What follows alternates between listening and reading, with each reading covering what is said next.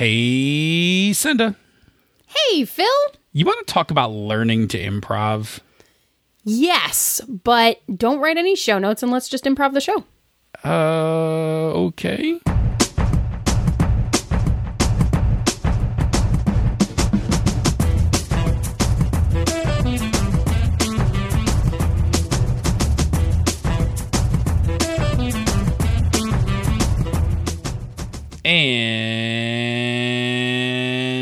Welcome to another episode of Pandas Talking Games.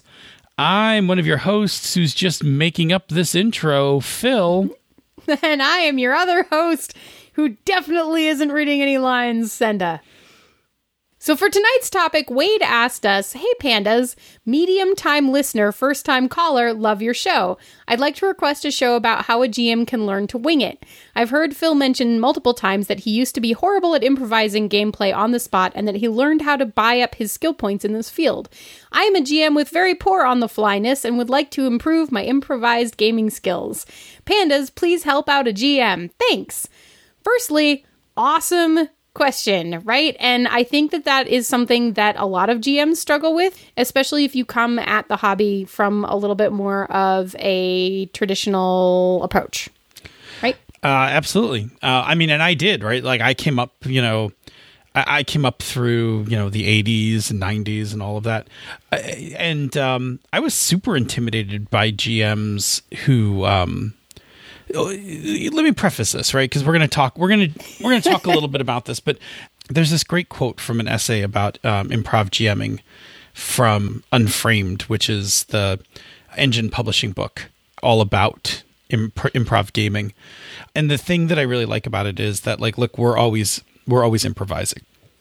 Like the second the game starts Yeah. even if you have prep in front of you you're still improvising because you don't know what the players are doing Right. right. But when we talk about when we talk about GMs who wing it and who improvise, the thing that always intimidated me were the GMs who'd be like, "I wrote my whole prep on a post-it note." and I ran like 25 sessions from three sentences that I wrote. Cuz you know, I don't have to think about a thing. I just let it happen all at once, right? And like that was like super intimidating. Like I was the kind of person who prepped like many many pages of notes and had like all sorts of details and stuff like that. And the thing was like I was running good games. Like my Yeah. games were entertaining. They were, you know, they were really good, but like I was super intimidated by it. And I know a bunch of people like throughout my career as a GM who would do who said that stuff all the way up until Sneezak.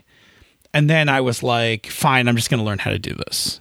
Right? Like whatever it is he's doing, I'm gonna figure it out.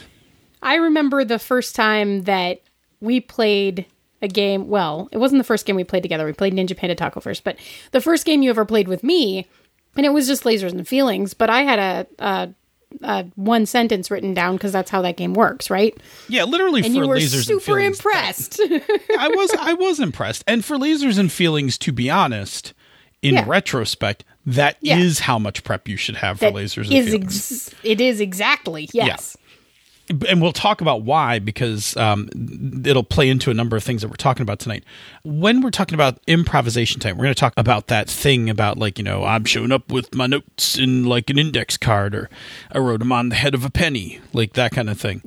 Um, like we're gonna we're gonna talk about that. We're also going to talk a little bit about building up your skills for like in-game improv as well. And it can totally be done because I was definitely I was definitely a very traditional game master who became a very improvisational game master and then actually blended the two back together because Yeah. I have actually there are times where I prep more and there are times where I prep less and now I use it as I now use it as a tool not as like my only style. Like I, I can Yes. I can bounce between them. Yeah, the thing that makes you the master GM. So cool. Ready to get into this? Yeah. Okay. But first, why don't you uh, set us up with some definitions Yeah, to work with? Yeah, let's get into a few of them uh, really quick. The first one we're going to define is improvisation, right? This is the winging it, otherwise, you know, AKA winging it. And I'm going to I'm going to give you two definitions because The first definition is the one I think that hangs everyone up, and the second definition is the one that I like a whole lot better. Um, yes. The first dictionary definition for improvisation is create and perform music, drama, or verse spontaneously or without preparation, right? That sounds super intimidating, right? Like somebody just played a whole musical piece from nothing. Okay. The second one is produce or make something from whatever is available. Mm-hmm. And that's the one I really like because that first definition is the one that sounds really daunting. And honestly, it just kept me from even trying improv for a long time. But in understanding the second one, like that seemed a lot more doable. Like, oh, make something from things that I already have. Like, yeah, I can do that, right? Like that's a that sounds reasonable. I'm not right, you know, I'm not synthesizing a concerto from, you know, from the ether, you know, while I'm playing it. No, I'm taking stuff that's laying around the room and I'm sticking it together to make something. Like that I mm-hmm. could totally do. Okay. So we're going to focus in on that second definition tonight because I think that's a big key into getting people over the hump for improv. All right, the next one we're going to talk about is prep. And I literally wrote the definition for prep, right? Uh huh. You did. right. Like I actually And the book. and and the book, right? like I wrote this definition in the book, and this is the definition for prep, right?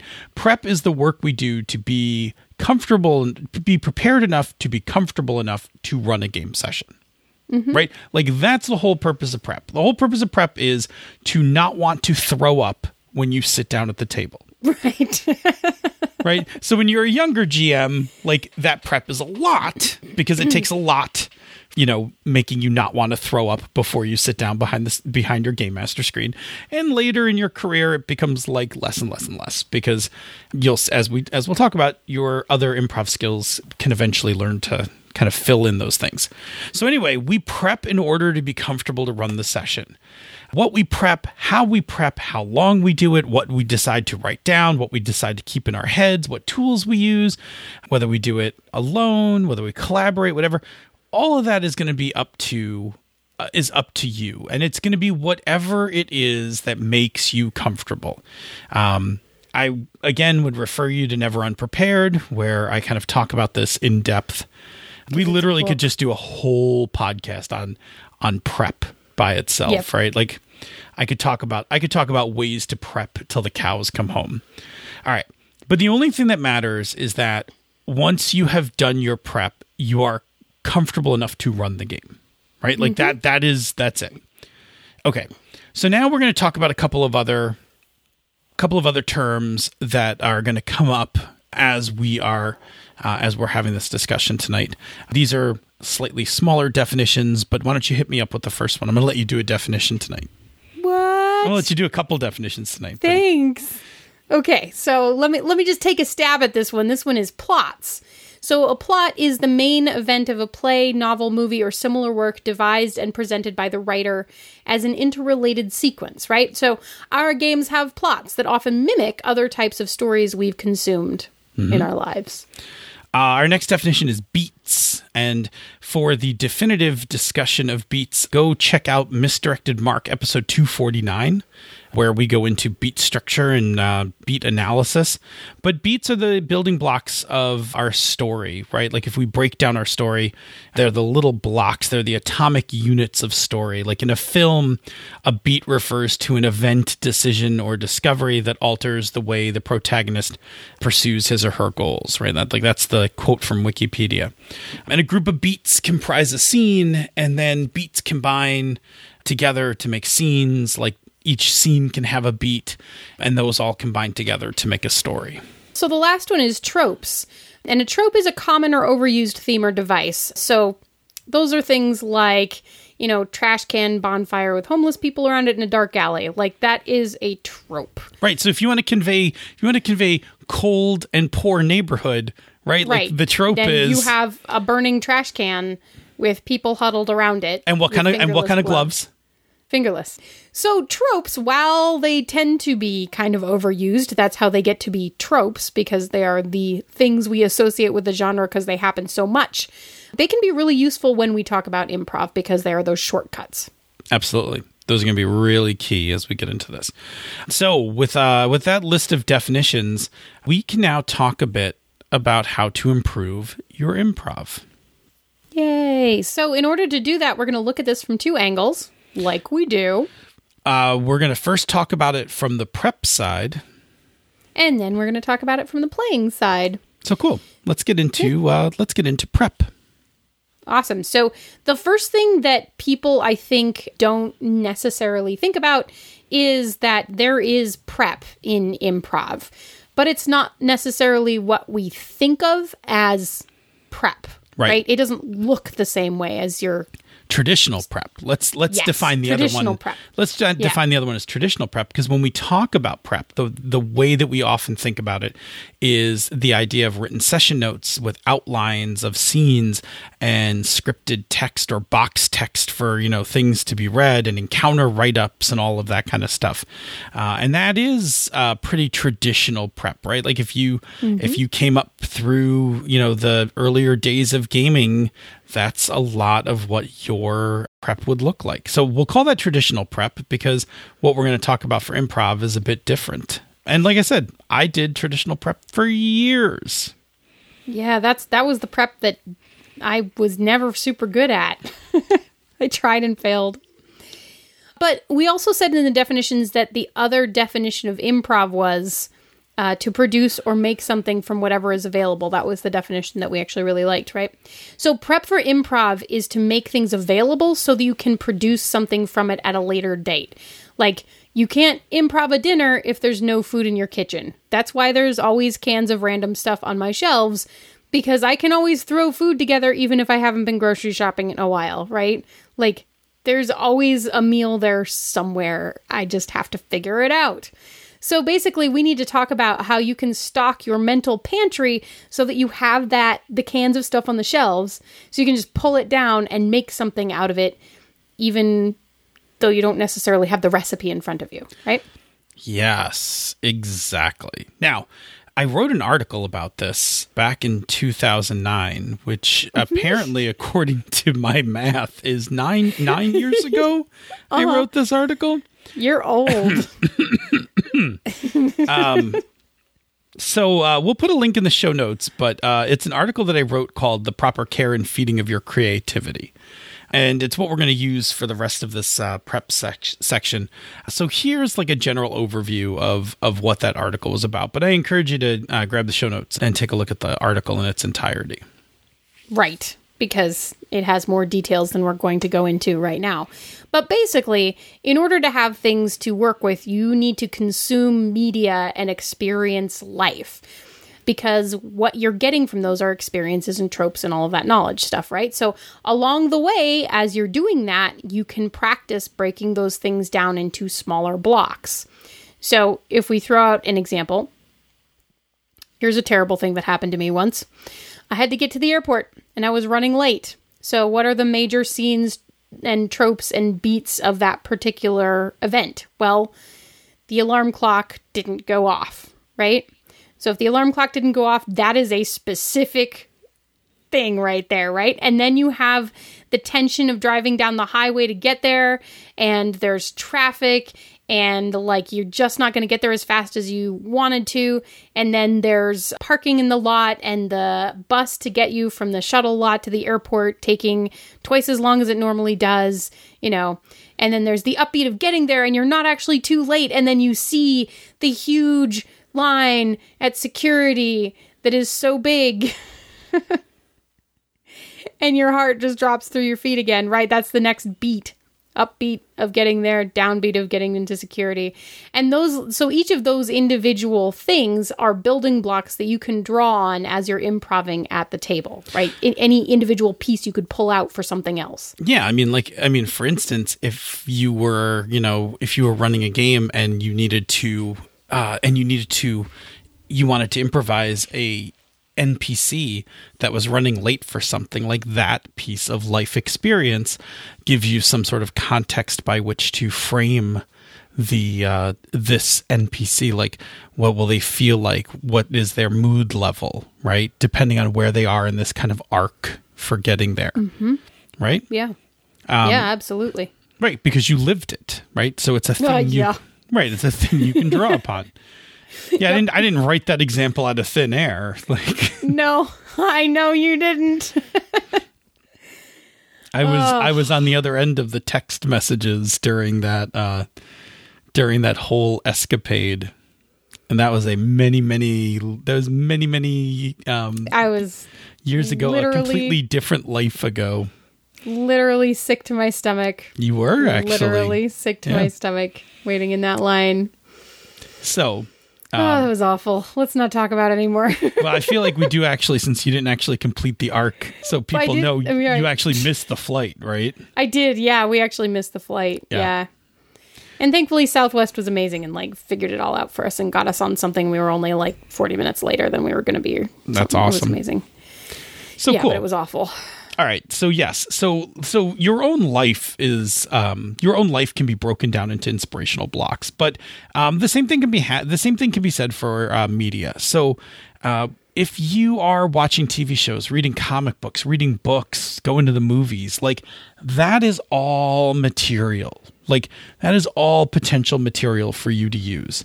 And- But you have to start training yourself to not just passively consume media, but to start actively consuming it. And what I mean by actively consuming it is as you are watching media, look at how stories are arranged. Look at what structures they use.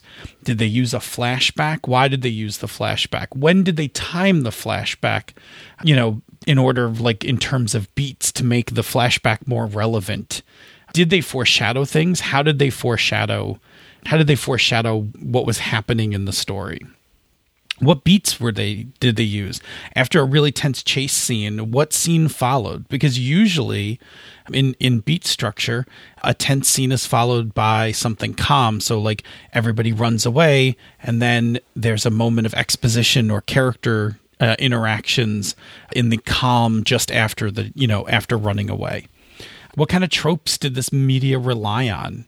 Are they hitting things like the uh, you know, like the lone wolf superhero? Are they doing the, you know, the goody two shoes superhero, you know, contrasted to the the vigilante hero?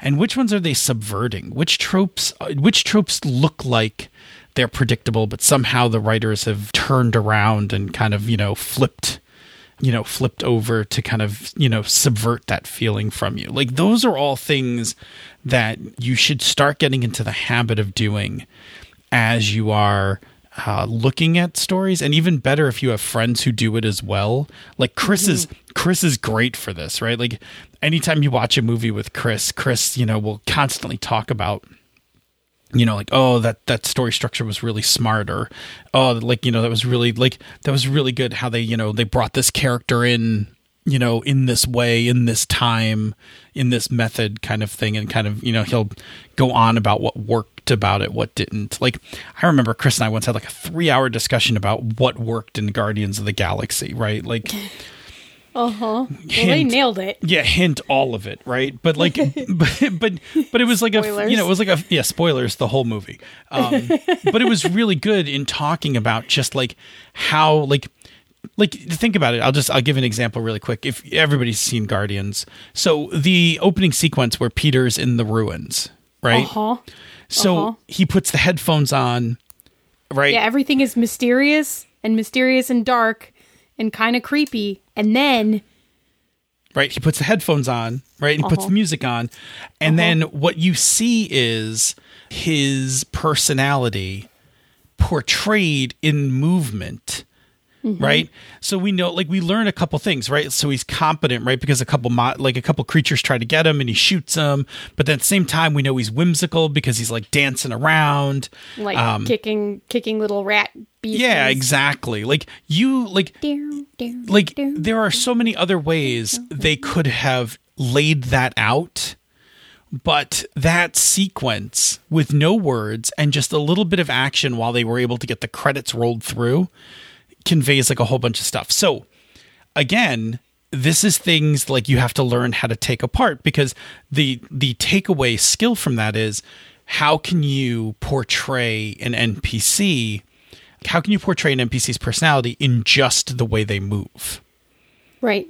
right? or a PC. I Or a mean, PC. This, this Well- applies to playing characters too. I mean, we're talking about GMing, but these things all work for for Yeah. characters as well. Absolutely. yeah, yeah, okay. yeah, yeah, yeah. All right. Okay. Good. Yep. So, anyway, sidebar about Guardians of the Galaxy aside. Good movie.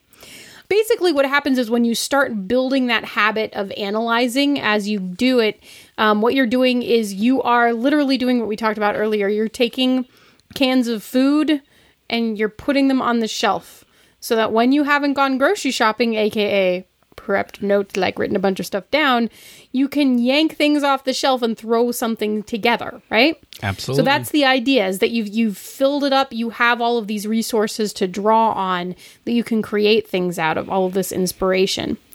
Anyway, so then you will need all of those parts in your kitchen as we move on to play. Exactly. Now, listen, the only way you become better at improv GMing is to actually do improv GMing.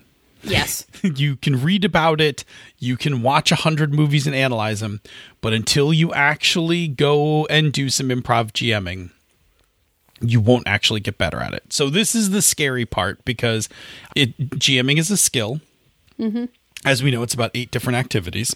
Um, Probably. roughly round up. It's about eight different activities.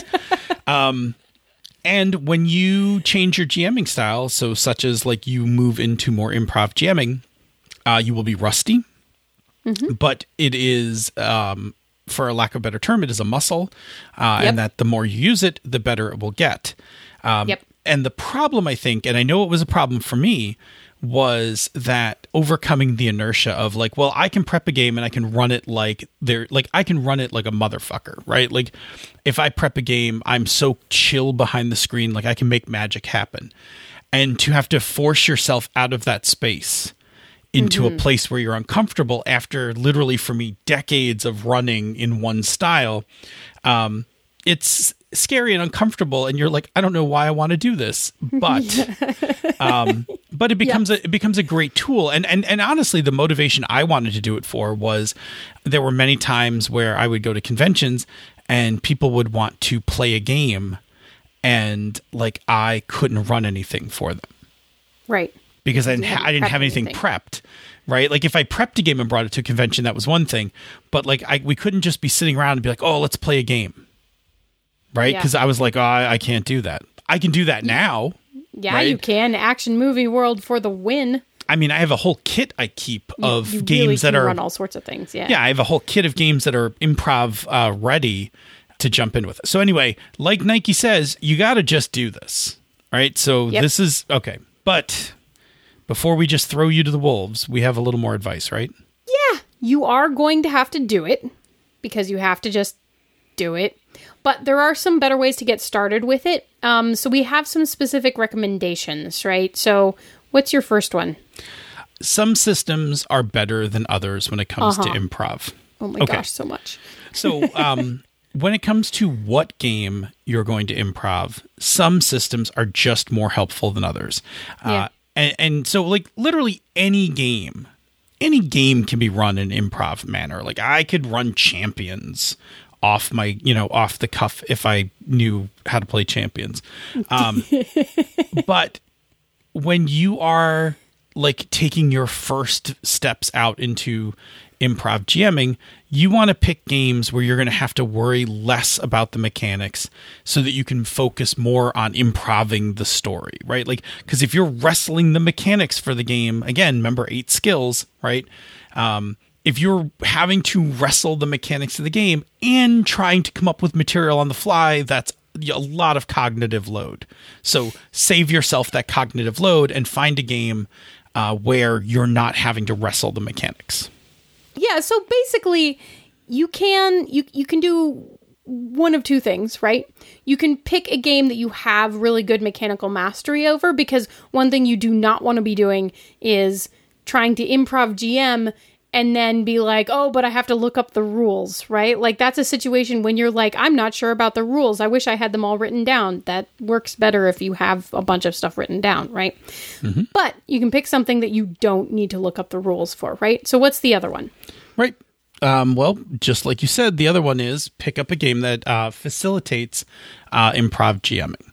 Yeah. Um, and so um, our best recommendations for this um, uh, will put you more in the story style and improv in indie style of games, and they're often designed for um, low to no GM prep. Right? They'll just say it right in there, like you are not encouraged to prep this game. right. So we are going to put together a list of a few suggestions, four of which that we think are uh, really good for improv play. Yes. Yep. So like fiasco is I mean it's just it's it, you have to improv play otherwise you're not playing that game, right? So Fi- just go play it. Fiasco for a lot of people in the early 2000s was the gateway drug to improv uh, and Yes. story games. Yeah. Um, a lot of us, and myself included, I played Fiasco as a um, total traditional prep GM. And I played, you know, Fiasco as intended with no prep and was blown away by the experience. Like, in fact, in my essay in Unframed, that is um, i talk about how fiasco was like taking the first hit right like it was like it's um Right. It's the first thing of like, oh my god, I don't know what's going to happen, and I'm so excited to find out. right and, and oh my god this game works when none of us have planned what's going to happen in this game anything, and it still happened, and it worked, and it was great. Yep. Yeah. Uh, the next one on the list is Swords Without Master. This one's going to be have a little bit more of a learning curve to get the uh, mechanisms, the procedures correct for the game. But this game is very much made for improv play. Like you, there is almost nothing you can do to prep this game Yeah. um, when you start, and it is a wonderful exercise uh, for improv gaming in a very uh, fun in a very fun way. Yeah. Dungeon World. Dungeon World is a good one, and and lots of other powered by the apocalypse games also fall into that category too. I that's part of the reason that I play a lot of them, right? Um, because and I think this is this is partially the thing, right? Um, a lot of systems where you have a functionality that allows you to have partial success, success with complication, failing forward, that kind of thing, as it gives you it feeds you as a GM and makes you create story, right? Like so games that include that kind of thing tend to be good for improv GMing. Yeah, in fact, actually, what's really good about Powered by the Apocalypse games is that Powered by the Apocalypse games don't give the GM complete freedom to decide what happens on a six minus. Uh, it actually gives you a constrained list of moves. Now, Yes. the moves are very broad so that Yeah. you can make them fit the situation, but they're very specific in that, like, okay, when a player rolls a six minus, pick from one of these eight things and make it happen in the story. And that makes Dungeon World a really, and I say Dungeon World, but again, like you said, it could be almost a- any of the other PBTA games. But I pick on Dungeon World specifically because most people won't have to wrestle the tropes of the game. Yes. If I Yeah. give if I give you Apocalypse World, Yeah. you are going to be wrestling the setting and the mechanics of the game. If I give you Dungeon World, I can skip you over because you've got orcs and goblins and shit down pat, and you're just working on what to do with that six minus, right? And Y- yeah, that is actually why I like running Heroine because, like, me and girl coming of age stories, like, no problem. Let's go run the labyrinth again. Exactly. So yeah, so PBTA games are I think exceptionally good at getting you on your feet for improving because it is improv but it is with improv with prompts and constraints and that actually makes it easier than just wide open improv improv.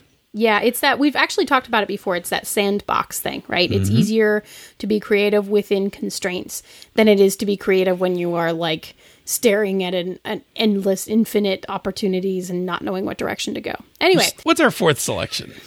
so the last one is lasers and feelings and all of those hacks also, which surprise, surprise, both of the people on this podcast have written a hack of lasers and feelings. Maybe because it's really fun to run as a quick little improv game. Uh yep, which actually leads us to our next piece of advice. What's our next piece of advice?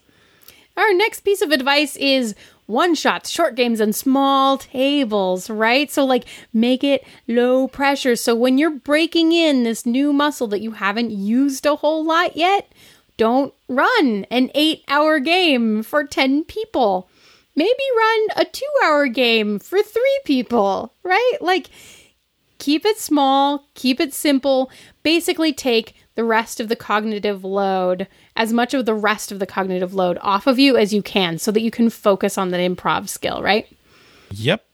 And the next one is practice, practice, and more practice. Look, you're only going to get better at this the more you do it. So once you have started on this path to start improving, run more of those one shots. Yes. Um, run them wherever, run them for friends, start going to the local game store, do it online. But the more you do it and the more you do it with regular frequency, the better that skill's going to become. And then you'll hit a point where you become comfortable enough doing it that you won't have to do it like all the time and you can kind of ease back. But um, don't, what I, I guess what we're saying is don't like do a session and be like, all right, I'm gonna do some improv jamming and then wait three months to do it again, right? Like Right. make it happen on a more regular basis and you will gain mastery faster. Right. It's otherwise it's like going to the gym once and then like 6 months later being like, "Wow, I think I'll go do that again. I'm so much stronger." Like you lost it. So, our last bit of advice is to phase in your improv. So, you don't have to, the first time you do this, go 100% improv. Like, you don't Yeah. have to be like, well, I used to write 10 pages of notes, but today I'm coming with a post it note, right? Like, you don't have to shock yourself into, uh, into this. You can actually start with a hybrid version where you are doing some prep and then you start leaving out parts of your prep. So, like, maybe you prep your game like you do your outline for scenes and stuff, but you omit any dialogue or descriptions because you're just going to improv those when you get to the table. yeah. And over time, you can just keep omitting things from your prep until you get down to a point where you are comfortable enough, like you're still comfortable running the game and you just don't have to write any more stuff. Yep. Um, and, you know, when we talk about time passing, it makes us look at the elapsed time, which indicates that we have reached the end of the show. Uh huh. so, in order for us to get to the closing, we must barrel through another show on the network. And uh, who are we going to uh, plow through tonight in order to get to the closing? Well, on the Wednesday evening podcast, All Stars, Brett, Tom, Kevin, Chris, and Andy get together and play games that get edited down into an audio drama for your ears. Join this crew of all star players as they create stories from the games that you love. Indeed. I hear rumor that they're going to do Hydra Hackers at some point.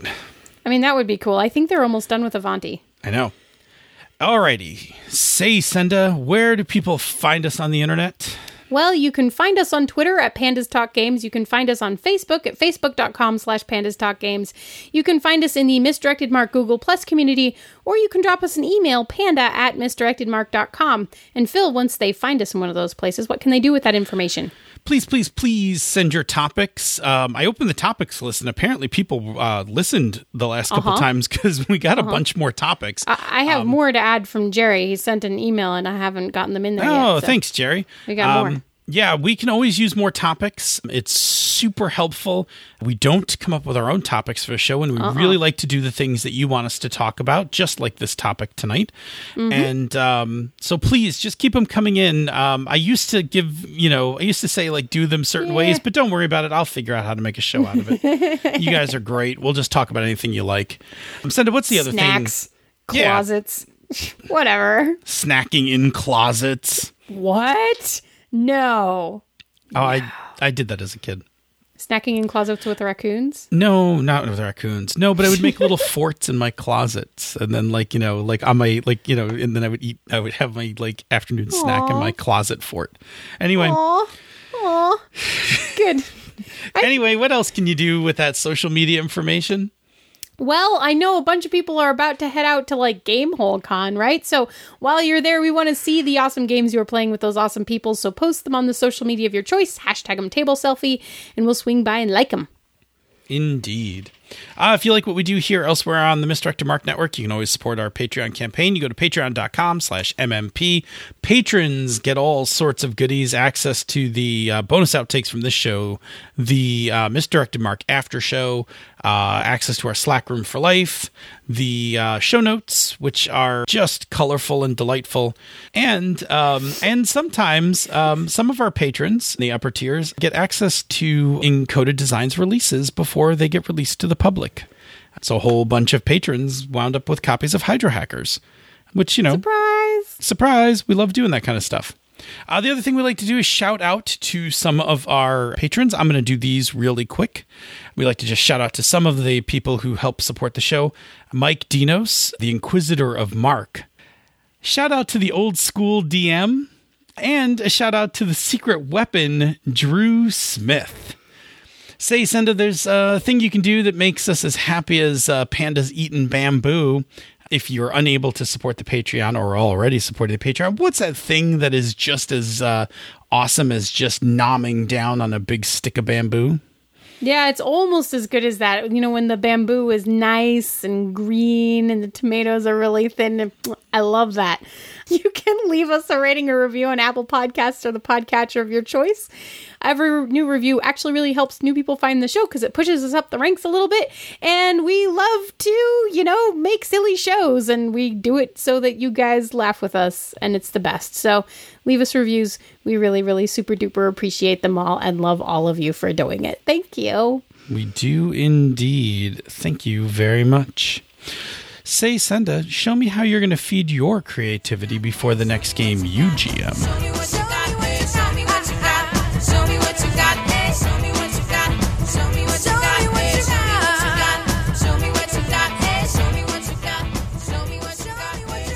This show is a joint production of She's a Super Geek and Misdirected Mark Productions, the media arm of Encoded Designs.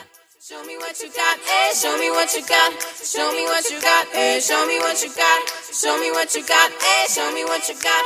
Show me what you got.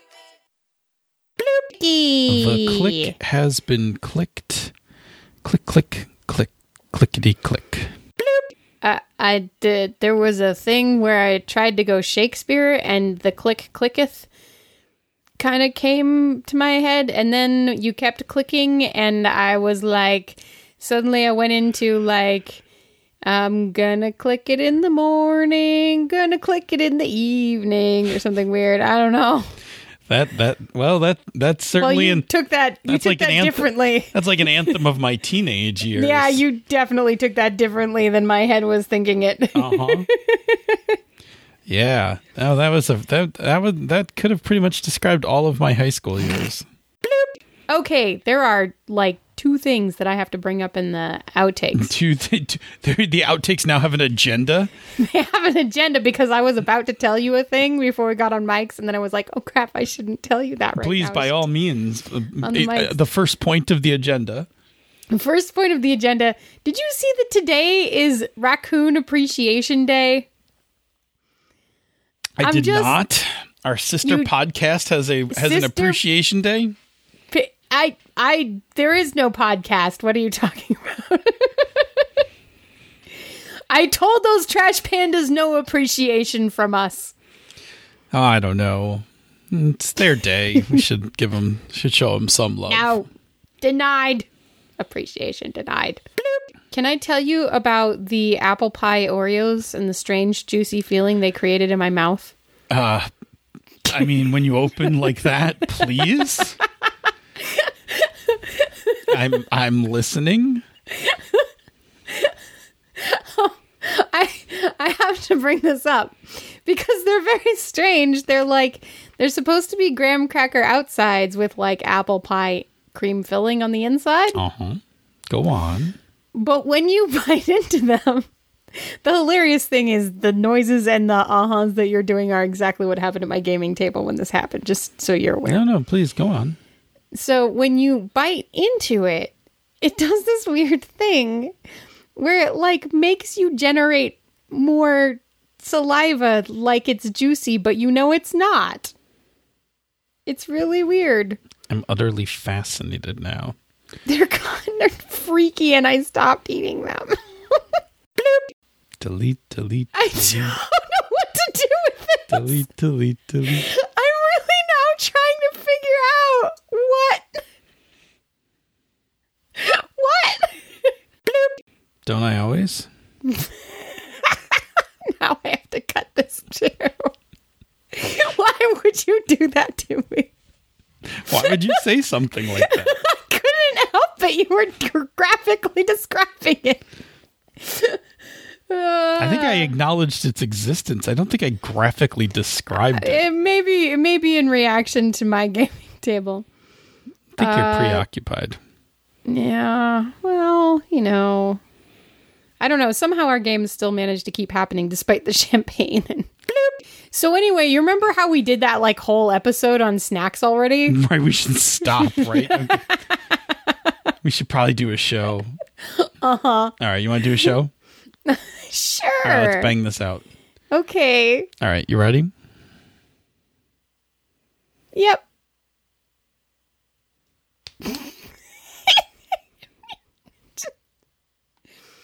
Meow. Meow. Bloop. Hey, Senda. I love it how you always say it like you're going to surprise me. Sorry, do it again. Just make you fix it. I did mean, I my can- part. I did my part fine. You I don't know why I But you're to. like you're like you're like you like go really quiet and they're like bloop. I'm sorry. I'll I'll just say my part now, shall I? All right. Yeah. Hey, Senda. No, you can't say it like that. Well, see, then why are you making me all self conscious about it? Oh, now let me try again and recapture the magic of the show. I'm sorry. all right. I'm sorry. Reset. Everybody take your places. Meow. Meow. Bloop. Mm-hmm. Boom. Boom. Doop. Sneaky fact, they are totally show notes anyway. totally not improving the show. nope. Bloop. Let me. Usually it's my shtick. Like usually, It is like, your shtick. I it's know. usually my shtick, but It's good. Yeah, go ahead. You you go ahead. Yeah, give yeah. it give it a shot. Okay. Fingerless. Fingerless, finger- right, gloves. exactly, fingerless Now gloves. hoodie, hoodie, hoodie, hoodie, hoodie, hoodie, hoodie. Now Right. hoodie, hoodie, hoodie, hoodie, hoodie, hoodie, Oh, hoodie. don't. That song is.